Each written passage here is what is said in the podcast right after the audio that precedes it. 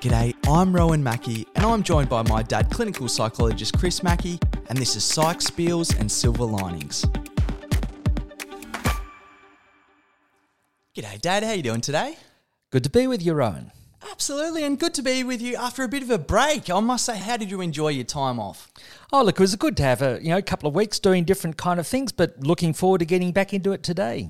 Absolutely. And it was interesting to have a bit of time off, I think, because we were actually having a bit of a conversation off air just then about it's one thing to engage with these ideas in the first place, but we also need to bring in that lived experience with it as well. And that's one thing that I've really enjoyed over the last couple of weeks is I suppose maybe taking the pressure off a little bit in terms of new content, but being able to look back and, and maybe see how the podcast has come into things here and there throughout the year.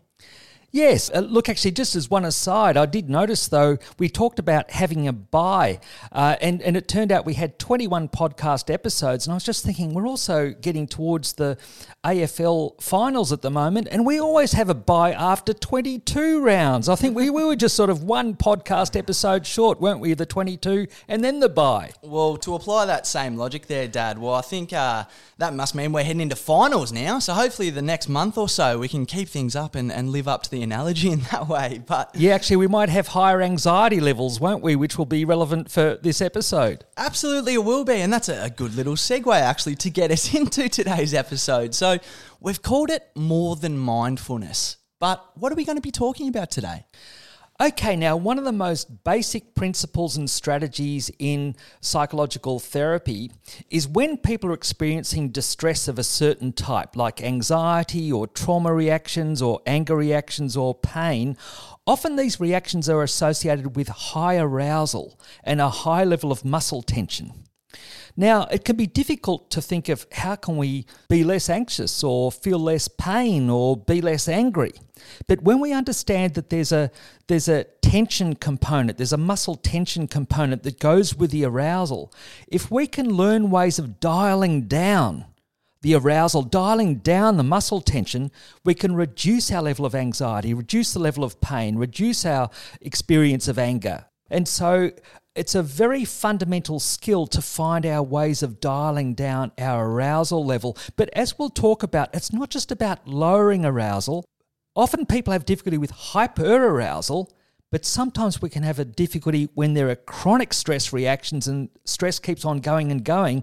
We can also experience states of hypoarousal, and that's got its complications as well. So we'll be talking about some of that as well. And I think this is something that's so, I feel like we say this quite regularly, but it's something that is really important at the moment. You know, I think the, uh, the term maybe got thrown around a little bit too much in terms of unprecedented. It was a word that we heard a lot at the start of the year. But at the same time, I suppose I'd almost put it in the way that I just can't remember so many times this year watching the news and almost reconceptualizing reality, if that makes sense. Like you're sort of thinking, like, my word, how on earth are we in this situation? And I suppose just over the period of many months that there have been extra restrictions and that sort of thing, that sort of stuff builds up over a little while. And I think, as with many other things, as we've discussed on the podcast before, I'm someone who may have thought these things to be a little bit contrived in the past, but particularly lately, I'm really starting to learn the value in some of this sort of stuff. So, yeah, really interested to talk to you about it today.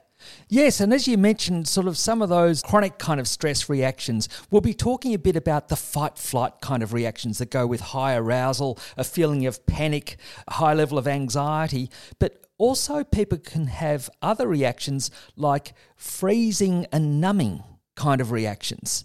And that's where you get the hypoarousal. And there's a different way of dealing with like the freezing and numbing to how we might deal with the fight flight kind of response. But it all does start off with that high level of arousal. If we've got ways of bringing down our arousal level with breathing techniques, relaxation techniques, and other things we talk about today, that puts us in a much better position to deal with things also like post traumatic stress disorder or obsessive compulsive disorder, a whole range of especially anxiety reactions, are influenced by this difficulty managing arousal.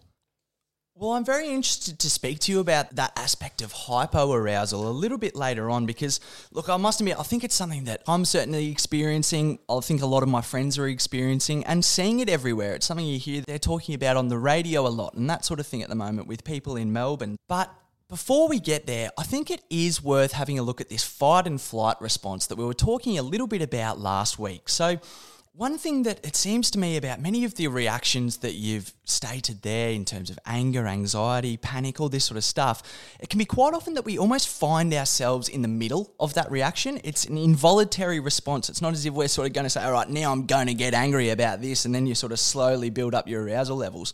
You almost just find yourself in the middle of it. And so I wonder in that way, what can we do when we are in a situation when we find ourselves over aroused in that sense?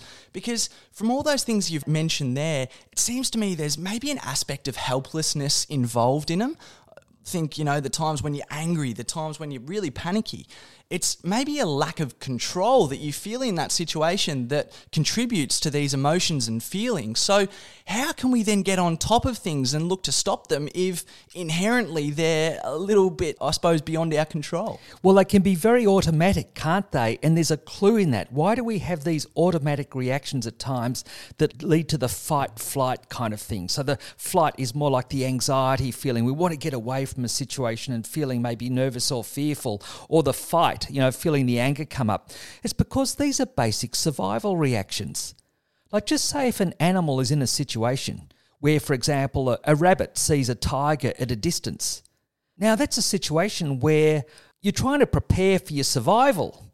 So, actually, initial response might be to freeze because then the animal won't show up against the background. There might be that initial freeze response. And so when people are anxious, sometimes they wonder, oh, look, I, I, just couldn't even speak, I couldn't react or whatever. Well, that's a survival response. So you don't show up so obviously to a predator. But then quickly, it'll go into a fight or flight response. Well, first of all, fleeing. The rabbit automatically, once it realizes it's been seen, will start to run as quickly as it can towards you know protection or safety to its burrow. So that means that just like you know, humans, when we feel threat, or an animal when it feels threat, your heart will beat faster, your breathing will be quicker, there'll be changes in your blood circulation and your skin response. There'll be all sorts of things that will be changing. Your muscles will be more tense. Now, this is to help you prepare to flee. And then, if, for example, if a predator's catching up to an animal, then automatically you look to fight. So you need tense muscles for that, breathing quickly, heart pumping fast. This all helps prepare you to be more effective when you're under threat. Now, the problem is these reactions happen automatically in response to perceived threat. So we might have a perceived threat that, oh, we're about to fail at something, or we might receive someone's disapproval, or we might feel really uncomfortable in a situation and not be able to manage that very well, or we feel a bit overwhelmed by pain. If we perceive that we're not safe, if we have the feeling of threat, then these basic survival mechanisms are going to tend to kick in. Now, they can be overactive. They can kick in too much or too readily, especially if we have, say, phobic anxiety, so an exaggerated sense of fear in relation to, say, heights or a spider, or if we, for example, have memories of past trauma where that floods our mind. And then we might have a reaction almost as though we're back in that kind of situation. So our body's responding to threat. Again, our heart starts beating fast, we breathe quicker. Now, these can be overreactions. And when we recognize that they're overreactions, then it really helps to have some ways, some tried and true ways that need quite a bit of practice to help counter these basic evolutionary survival mechanisms, ways of slowing our breathing, ways of bringing down our muscle tension, ways of lowering our arousal to help counter that response, which is based partly on adrenaline or norepinephrine a kind of transmitter that leads us to be ready for fight or flight. So when we recognize we've got a pattern of overreacting in that way, we need to really develop some strategies to help bring down our arousal level. So, how do we then recognize what is an overreaction as opposed to a reaction at all? Because I suppose somatically and, and potentially rationally, they may seem the same thing to us. It's not as if you get a signal from within saying, you know, this is a bit overboard here. You're just sort of experiencing it as you go along. Um, yes, but generally people have a sense when their reactions seem untoward over a period of time. So, phobic anxiety, by definition, say someone has agoraphobia, a fear of leaving their house and having panic attacks, for example. Now, by definition, the person tends to know that their phobic anxiety is somewhat exaggerated. Just like if someone has OCD and they might be washing their hands 50 times a day or, or really trying to ward off certain kind of thoughts as though they're magically dangerous in some way, or having to count in a certain way in one's head to feel more comfortable and safe the person knows that these reactions are somewhat exaggerated or untoward, and especially when they've developed more recently or post traumatic stress responses, where people get a very quick startle response. Or they feel very anxious when they're reminded, for example, of a car accident. If they had a car accident several months early and they might be having nightmares to it, the person generally recognizes with that phobic or exaggerated anxiety, if you like, the person subjectively realizes that their reactions might be out of proportion to the situation. But because it's partly based on these evolutionary mechanisms, it can be hard for that not to kick in, especially if at the time itself of, say, some original accident or having previously had a panic attack, if the person feels overwhelmed by a very high level of arousal, then there's often a trap that people fall into of looking to escape that anxiety or avoid that situation. And that pattern of avoidance and escape can actually reinforce the anxiety. And so that's partly when people have post traumatic stress or obsessive compulsive disorder and they go through rituals like washing rituals or something like that. Or with phobic anxiety, they're looking to flee a situation if they are feeling like they have a panic attack. Now, the challenge is for the person to learn to stay in that situation and find it's not so dangerous. Rather than flee and avoid it and get a feeling of payoff of the anxiety come down when you flee or avoid it, the person basically needs to stay there until their arousal, their anxiety comes down to the point they can manage. And then they feel, oh, the situation isn't so dangerous, or I actually don't need to engage in that ritual or I can manage with that memory flooding back, but it'll pass soon enough if I you know, regulate my arousal. But for people to be able to manage with staying in the situation, it helps to have ways of bringing down your muscle tension, reducing, for example, your rate of breathing, bringing down your heart rate. And so it calls for overlearning some skills in slow breathing, bringing down your heart rate, relaxing your muscle tension, when you're trying to counter these automatic evolutionary mechanisms that kick in. Well, you've mentioned a couple of them there in terms of, I imagine, breathing and other relaxation practices. What are some other things that we can do to bring down our tension in that way then? Because, as you said, like these are evolutionary mechanisms that are built into us. So, what else can we do? Because I imagine it's also something that we may have to find our own personal recipe for in that way too. Yes, a personal recipe is a lot to do with it. And that's part of the reason why we're referring to today as more than mindfulness, because there's some mindfulness strategies that might help, but there are other strategies as well that can help people bring down their arousal level. And certainly one of the main ones is breathing techniques. And one of the basic things for people to learn is to be able to slow their breathing, typically by something like breathing in two, three, four, say through the nose Hold two, three, four. Breathe out two, three, four.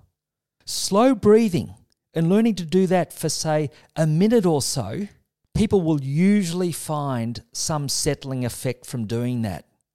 But it makes a difference if a person's practiced that a number of times maybe each day for a period of time, have practiced that, say, in the morning a number of times, so it can kick in a little bit more automatically when people are in the challenging situation itself. But then there are relaxation techniques. And so there's a fairly standard form of muscle relaxation, for example. And on this website episode, on the website page, we will refer to a relaxation track that people can use for this. But this is a tried and true method that I would have used for 40 years now. One of the tried and true methods. It's about progressive muscle relaxation. So the person might sit in a chair or lie on a bed. Generally, people look to help themselves feel comfortable, closing their eyes, starting with slow breathing and then gradually relaxing each muscle of their body in turn. Maybe starting with the right hand and fingers, where we've got that fair bit of control. Then right forearm, upper arm, then left hand, forearm, upper arm, shoulders, and then going through the rest of the body, maybe finishing with imagining a calm and peaceful scene. If people practice a method like that for something like 15 minutes or so, if people practice that three to four times a week for three to four weeks, their mind and body will get used to letting go tension from their body, bringing down the level of muscle tension. The person will know what that feels like to let go tension and will be more sensitive to any build up of tension in any part of the body like that. But if people keep that going for three to four weeks, practicing three to four times a week, we know that people's blood pressure six months down the track, even eight months down the track, will be lesser just from practicing that technique, even if they don't keep the practice going from beyond a month.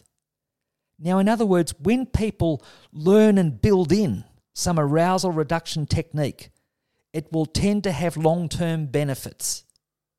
So, if people can combine something like breathing techniques with a muscle relaxation technique, it means that if someone is feeling panicky in a situation and they think, let go the tension, like relax your shoulders, slow your breathing, let yourself go a little bit floppy, relax your stomach muscles. Or the person might notice they tend to carry tension in their jaw, for example. Relax your jaw, let your jaw drop. As people learn that feeling of letting go, then that can help manage a whole range of anxiety reactions and including lessening of pain and things like that. But then beyond that, there tends to be meditation practice, mindfulness practice, and yoga. And each of these disciplines involve a number of similar elements. They all include slowing your breathing, reducing your thoughts, and typically having your posture in a symmetrical position. And that's probably so your brain's getting the same message from either side, so not distracted by anything there. But basically, slowing your breathing, reducing your thoughts, which happens to be the same conditions that help bring about sleep. So, very good when people have sleeping problems to learn one of these techniques like relaxation, yoga, meditation, mindfulness. They can all serve a similar kind of purpose in learning to reduce arousal level. Well, there's a couple of things from what you've mentioned there, which I find really interesting. One thing that brings to mind there is something I was having a, chat to a mate about recently in terms of the difference between breathing through your nose and breathing through your mouth. And there's a marked difference between doing the two of those things. You know, as you mentioned it's almost that cliche thing, you know, in through your nose, out through your mouth sort of thing. But at the same time, there's significant difference. I believe it's from even the sort of shape of the airway and all this sort of thing. But it's been very interesting, I've found over the last couple of weeks anyway. And look, I happily admit I've got a fair way to go in terms of strengthening some of these practices within myself. But at the same time, with everything that's going on recently, and, you know, even with, you know, getting your, your hour hour of exercise a day and all this sort of stuff, I suppose I'm starting to see more of the value in doing these things, which, as I mentioned a little bit earlier, I was potentially someone who thought them to be a little bit contrived at times and thought, oh, I don't need to do that, I'm going okay, sort of thing. But I suppose what I'm wondering about now is, I suppose, just the opportunity of if these things are sort of helping me out at the moment when I'm sort of struggling a little bit, you might feel a marked difference in your mood lift and all this sort of stuff. Well, imagine how that could be when you know I'm going all right with things and sort of you know there's not necessarily as many restrictions around and all this sort of stuff it's interesting to have gone through the process, I think, of maybe seeing more necessity in this sort of stuff. Because as I say, it just opens up so many opportunities to, I think we're seeing it in sport now in terms of the way that sporting teams have embraced mindfulness and, and those sorts of practices. There's someone, Emma Murray, who works with Richmond Football Club and a number of other sports people. And, and she's incredible in terms of the way she talks about attentional focus and all this sort of stuff. But I suppose that's one thing that I almost take from this in terms of it's not just hyper arousal in terms of when we're really panicky and all this sort of stuff. It really is about if we can set some practices in place, well, it's almost like the sky's the limit in terms of the benefit that they could give us. Yes, and so these strategies are just so helpful because, like you're suggesting, in everyday life, there are going to be times when we're going to be experiencing stress, and sometimes it'll creep up on us more than we're aware, but also it will apply to other areas of life where we're looking to perform.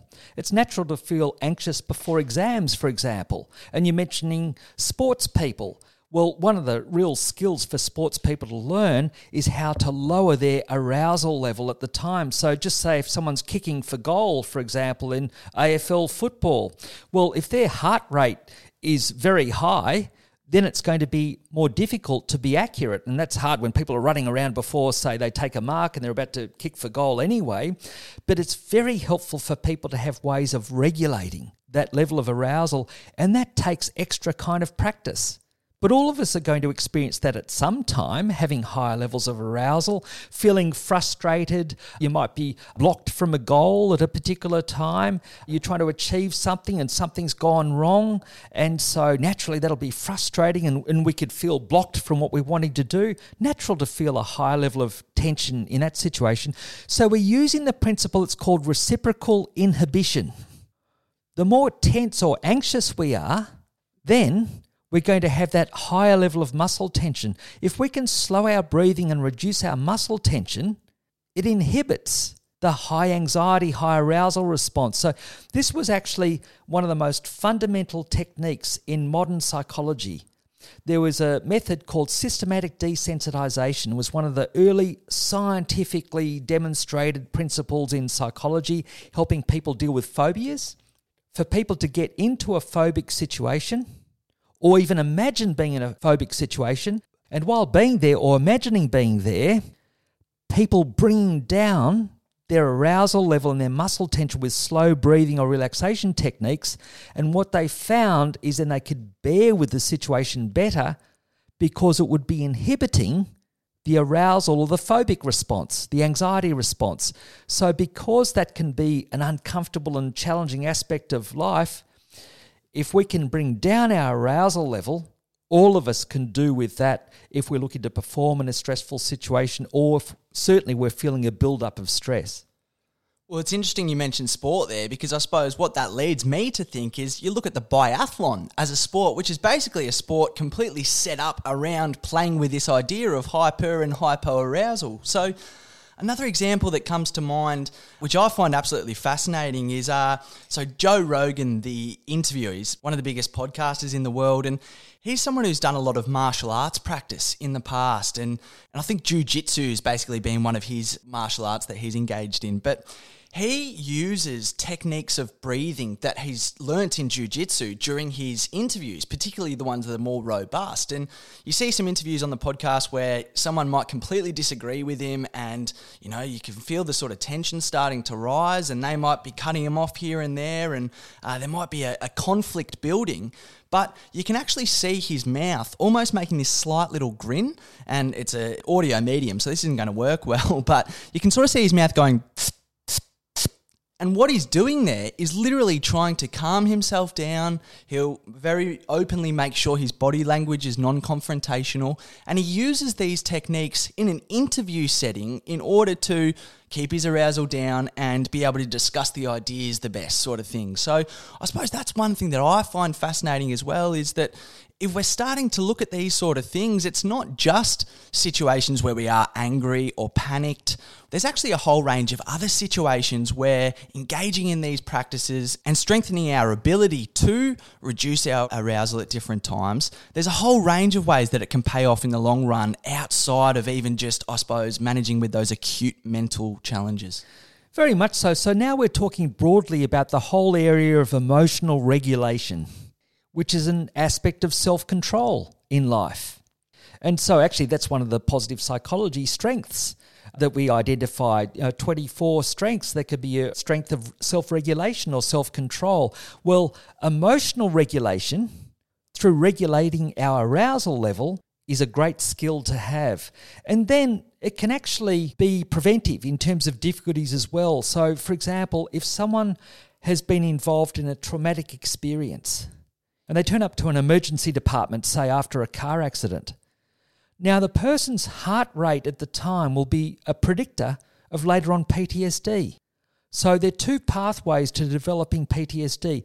One is if people have very high arousal and a high heart rate, for example, at the time, not just of the incident, but if that stays on for a while afterwards, that's predictive of problems down the track rather than settling soon afterwards. The other thing is if people have dissociation and numbing at the time. So they're just blocking out what's happening and not processing it. But I suppose more commonly, what we would notice is after a challenging or overwhelming experience, if people's arousal level stays high, then you tend to get more the reactions like phobic reactions or chronic stress reactions after that. So, what we're really trying to learn to do in those challenging situations is be more like an animal, like a, a deer that might have outrun a predator, and it gets to a waterhole, immediately it'll calm down. Immediately it will regulate itself. That's a great skill to have. But part of the challenge with us as humans is we can have our imagination kicking on of, oh, what could have happened?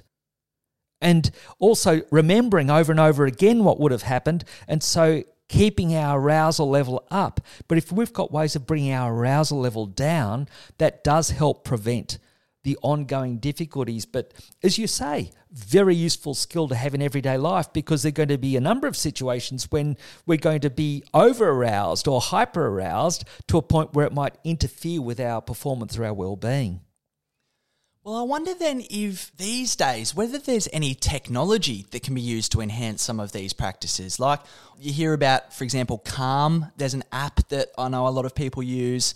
Uh, obviously, relaxation tracks and that sort of thing, as you've mentioned there. But is there anything else that you've come across that can really help with this sort of stuff?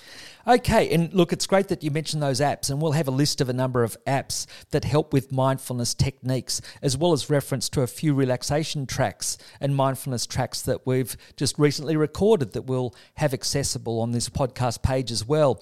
But yes, there are a couple of other things that I think are strikingly helpful. And one of them is a method called bilateral stimulation. And we've made a video of this again, that it's about a 10 minute video of showing how you can use bilateral stimulation to bring down your arousal level. And what it involves is if you can stimulate one side of the brain and then the other in quick succession, that's called bilateral stimulation, such as having headphones on and having a click in one ear and then a click in the other in quick succession. That lowers your arousal level. We actually use this principle in a technique called EMDR, eye movement desensitization and reprocessing. And that often involves visual stimulation. It can be other kind of things as well, but where the therapist sits in front of a person, waves fingers back and forth horizontally, and the person's eyes shift from one side to the other back and forth, which also stimulates one side of the brain and then the other. This is called bilateral stimulation and it lowers arousal level. And we sometimes incorporate that principle within certain therapy techniques for trauma and trauma reactions that can be very effective.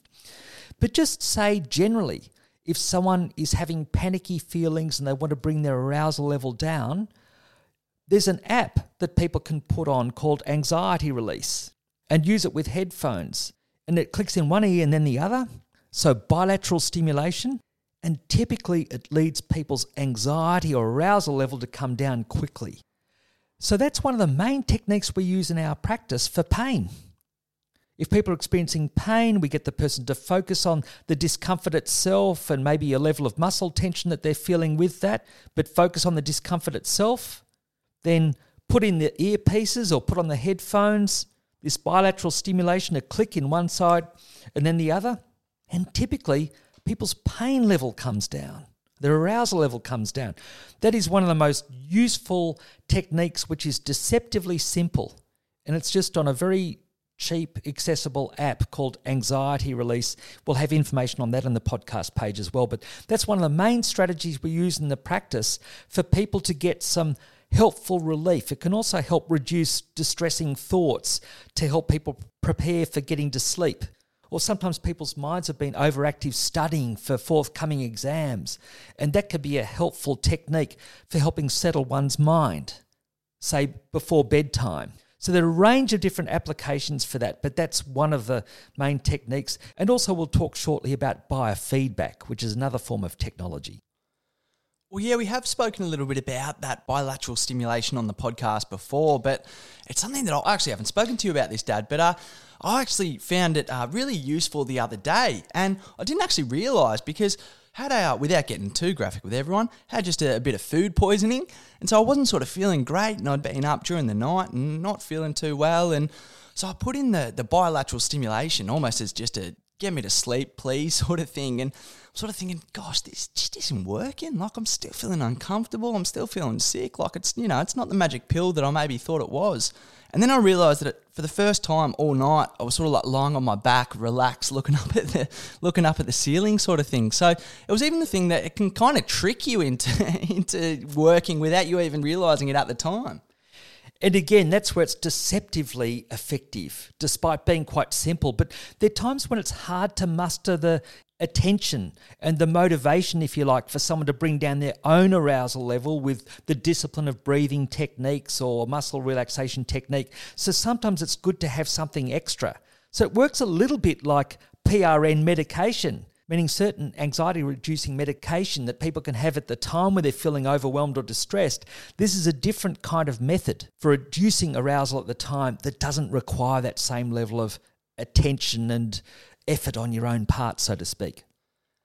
And you mentioned before that idea of biofeedback. It's something that I find interesting in terms of you look at the evolution of smartwatches these days. Most of them are including biofeedback into them these days. I think you mentioned to me off air, Dad, that sort of back in the day, you know, 80s sort of thing, you'd almost hook up someone to this big kind of Frankenstein type machine in order to be able to get that information. Whereas these days, it's something that's built into so many things.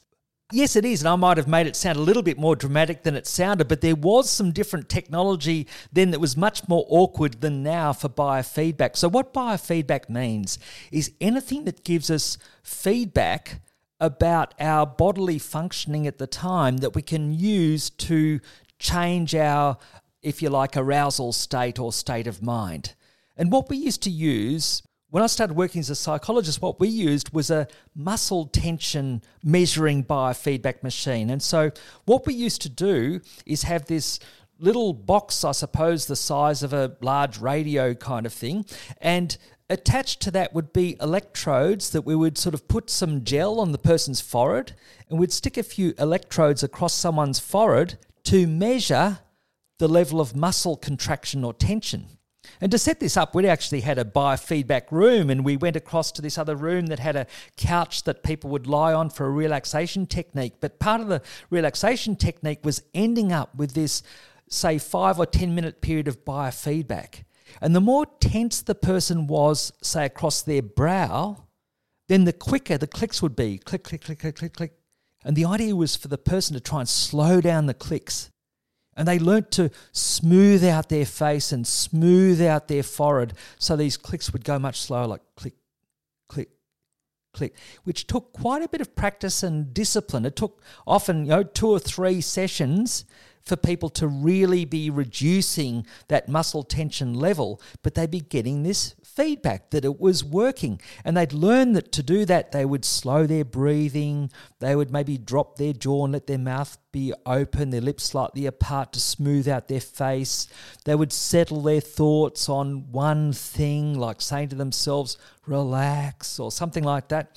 So basically, people would find their own way of really calming themselves down and they'd be getting that feedback. Now, the terrific thing these days is we can get the feedback a lot more effectively in a more sophisticated way just using an iPhone or something attached to a computer. There's a group called HeartMath that have done a lot of research on biofeedback where what they're looking at is heart rate variability. So it measures your heart rate, but the variation in your heart rate, because it's actually good to have a fair bit of variation in your heart rate, say when you breathe in and when you breathe out, but for that variation to be smooth. So there's this way of attaching an electrode, just a little clip to your earlobe, and it measures your heart rate and heart rate variability, and then you can see on a screen, like the computer screen or an iPhone screen, you can see this wave of the variation in your heart rate? Is it smooth? Does it have a high amplitude, which is good, or a lesser amplitude? And you look to practice whatever you can to help it be smooth and with greater heart rate variability. And usually that means slowing your breathing is one of the most effective ways and reducing your thoughts, maybe by focusing on one thing. And as people learn to smooth out their face, let go tension, slow breathing, reduce your thoughts, then you're getting the feedback from this it's called also emWave technology from this group HeartMath.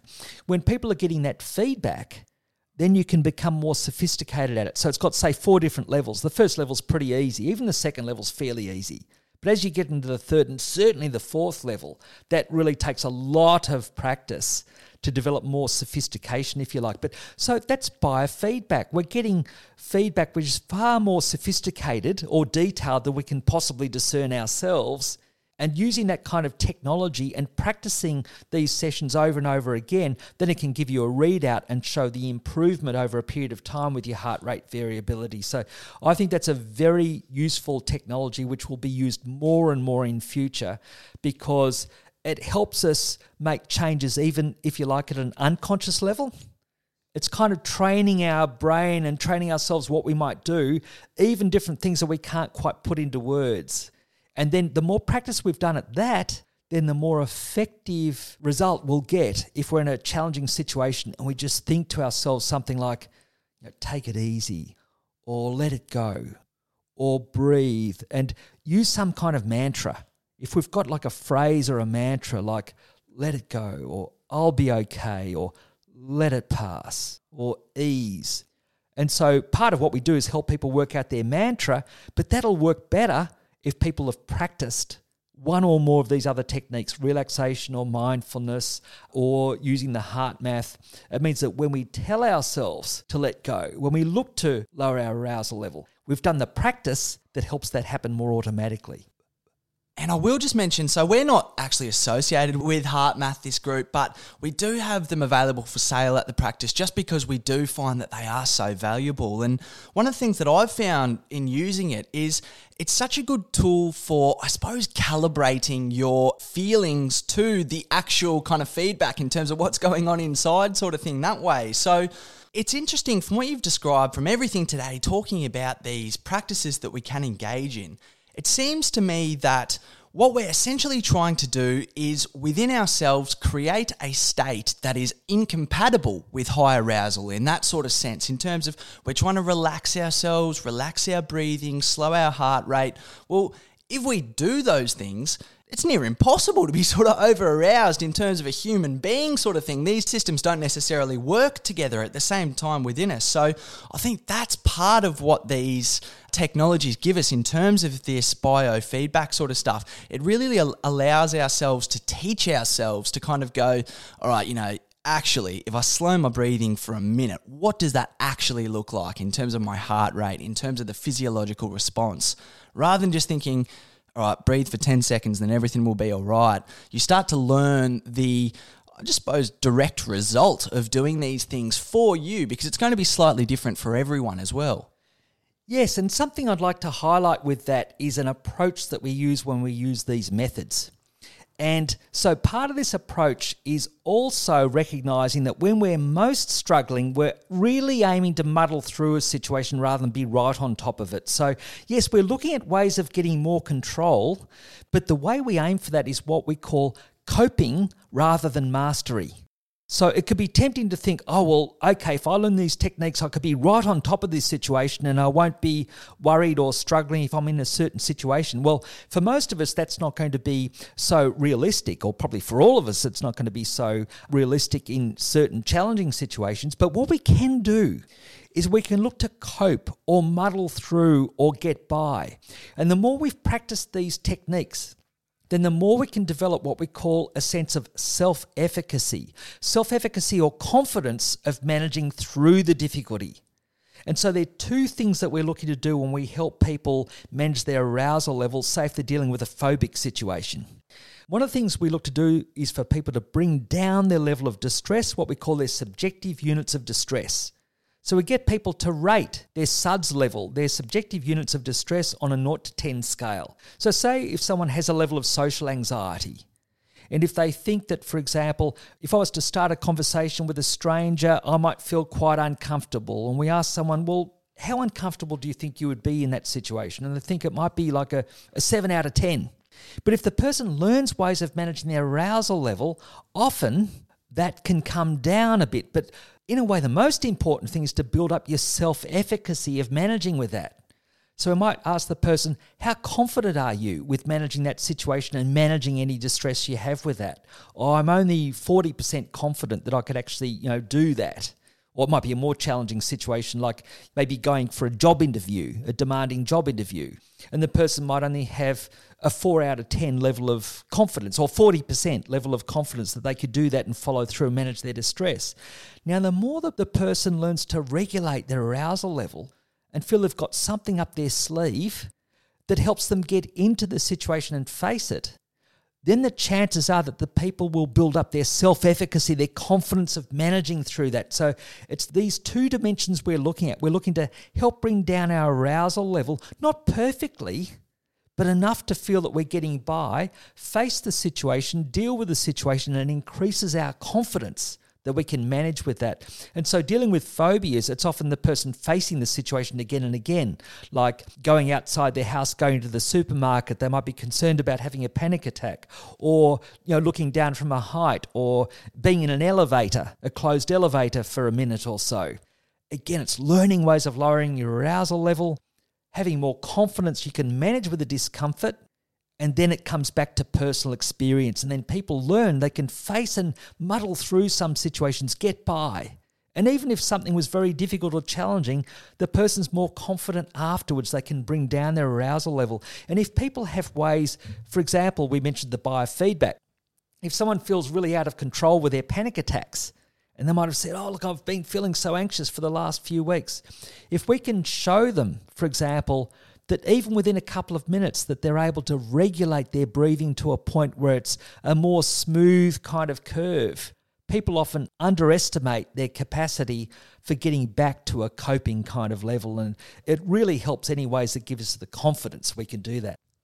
Well in that case then now i wonder what are some of the effects of long term hyperarousal? Because, for example, some of this stuff isn't necessarily super intuitive. So many of us could find ourselves in a situation where we've had many months of stress and anxiety and all this sort of stuff without knowing even some of the importance in managing our arousal. What can be some of the effects of not getting on top of this sort of stuff? Okay, now if chronic stress continues to a certain point, as you mentioned, the helplessness kicks in more, then people are going to tend to have more periods of numbing of lethargy, of low energy kind of thing. And so there are a number of things that are helpful to pick up with that. One is recognizing the effects of burnout that we would have talked about from a previous episode, knowing from our own stress signature when stress goes to a certain kind of level or builds to a certain level for a certain period of time, noticing how we're tending to maybe withdraw, have more negative thoughts, problems with sleep, feeling helpless. And this can also overlap with, say, heightened cortisol levels from ongoing stress over a period of time, which ultimately could be depleting of energy, different reactions that we have. So there are a number of things that we can look at here. One is to look to acknowledge that we're feeling overwhelmed. We're feeling stressed in a range of different ways. So, watching out for what expectations that we have of ourselves, pulling back some of our usual expectations so we might pare things back to what are the main priorities we want to deal with. Getting routines in place if we've got good routines in place or adapting our routines for, say, if we're going through a period of lockdown or if there changed circumstances in our work, looking to tweak or re-establish routines that that means we don't have to muster up quite as much energy to motivate ourselves to do things a certain way. We've got these routines built in that help us plan what we do one thing after the other. In a way, it sort of takes some of the pressure off ourselves. But I think one of the other main things, if we're experiencing these periods of depletion, is physical exercise. The main way we can get more energy consistently over a period of time is to step up our level of physical exercise. Now, that can be very tricky because when you're feeling tired and lethargic, you might not feel like going out for a jog or having a game of tennis or going for a brisk walk. But it makes a big difference to be able to do those things because if people are feeling depleted and numb and withdrawn, and then in a sense get stuck in that kind of pattern, it's very hard to get out of it. And the person might feel tired and might feel like doing nothing, but doing nothing is one of the worst things then. Sometimes you actually have to increase your arousal level. And one of the good things about sport and exercise is it engages in healthy muscle tension and arousal. And after a period of that, you can have a more, if you like, healthy or natural period of relaxation after that. You're not just feeling withdrawn or being isolated, it's like having expended effort and energy, and then your muscles are also more ready to have that more comfortable kind of relaxation that can be refreshing and re energizing, can help recharge your batteries. So it's also important to have different ways that do recharge our batteries, different activities that we know are enjoyable to us or give us a sense of achievement. But particularly, yeah, things that we enjoy and that can be relaxing and, and fun or encouraging in certain kind of ways, but in a way that recharges our batteries. It's good that we know some things like that that we can do rather than get stuck with low energy and being withdrawn. So, routines, physical exercise, and some ways of recharging our batteries, they would be some of the key things. Well, it's interesting talking about this dimension of hypoarousal. One way I heard it explained the other day was in the context of if we're talking about these survival mechanisms, you talk about fight, flight, freeze. Well, part of it is the freeze at the moment in terms of like, don't know about many others out there, but can feel like we've been working so hard, but looking ahead, you sort of, you see this mountain of work that's still there and it can almost make it hard to get into things that way. So it's interesting hearing what you're talking about there because a lot of the time it's not necessarily natural quite often we're drawn away from doing those sorts of things. But i think it really highlights the benefit as we've spoken a little bit on the podcast before about doing what you can and noticing, you know, today, you know I just went for a run and that's all I did. But I went for a run or I made dinner tonight. It was delicious. The rest of the day was a write off, but I made a delicious dinner sort of thing. And I think from what you're explaining there, to me, that really highlights the cumulative effect of some of this sort of stuff. If you are in a situation where you're feeling very hypo aroused and you're struggling to get yourself going, well, although it may be tough to do that first thing, the hardest thing is potentially going to be that first thing because then you get that little reward from completing that. Then you're able to look to the next goal. And, and as you've described, our confidence is increasing throughout the time. So I think it's a very important point to make that when you are in that situation, just do what you can and just pat yourself on the back for it, even if it's so contrived. Like the other day, I went for a walk in the rain and that that was just enough. And that was fine. That was good. So i think for me anyway it's really getting the ball rolling whichever way you can. And for each of us it's going to be slightly different to how we do that. That's a great way of putting it. And some things that come to mind there are focusing on micro moments of joy. It's like if someone's dealing with a chronic illness. There's not going to be sometimes much joy that one can look to in a particular day but there might be moments of joy. It's noticing that it might be a beautiful sunset, or it might be lighting a candle, or having a pleasant bath, or listening to a piece of music, or a conversation with a friend, or, or just someone smiled at you a certain way and feeling appreciative of that. So it's partly having lesser expectations when we're feeling overwhelmed and looking for those little things like you're mentioning. One thing it does remind me of what we're talking about as well is if people get stuck for a period of time in feeling numb, for a lengthy period of time, especially if people have had past trauma reactions, for example. There's certain experiences people can have where they have the you know, freeze, numbing kind of response, which relates to dissociation. And so we also have a podcast on dissociation. If people have trauma reactions and they're stuck with feelings of numbness for a lengthy period of time, and that feeling of very low arousal level, that's partly from people's frontal lobes being switched off feeling overwhelmed by emotion and having your frontal lobe switched off. If that's a more general part of someone's difficulties, and especially if people have had repeated trauma in life and they're having that numbing reaction more, I'd suggest that they listen to the dissociation episode. And just on that, finishing up in terms of some of the other resources that we do have available on the website, as Dad mentioned, we've got a number of relaxation tracks on the website that we've recently recorded and put up. And, and look, I, I can happily vouch for them, sort of say that the other day when we were doing them, I nearly fell asleep in the chair. So hopefully everyone can check those out. But even just spending a little bit of time to reflect on your own little recipe for this sort of stuff, because as we mentioned, it is going to be different for everyone. Everyone's in a slightly different different situation, particularly if you're someone, for example, in metropolitan Melbourne, as opposed to regional Victoria, as opposed to other parts of Australia and the world. So, so we'll put up a whole range of resources on the podcast page at chrismackey.com.au slash podcast. And I hope everyone is able to get something from it out there and strengthen some of these practices. As I know, I'll go back to the drawing board and look to do a little bit more as well. Good then, Rowan. And one final thing I'll say is I think it's helpful if people find their own method, as you're mentioning.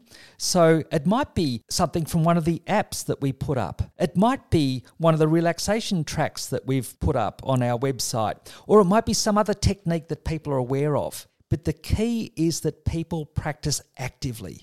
Actively practicing. It's using relaxation techniques or mindfulness techniques in an active way so we make it more habitual so if we say to ourselves, take it easy, breathe, relax, whatever, so our mind and body know more what to do. So that tends to take repeated practice. But if we have one of those strategies under our belts that we can come back to, that's very helpful for managing arousal generally.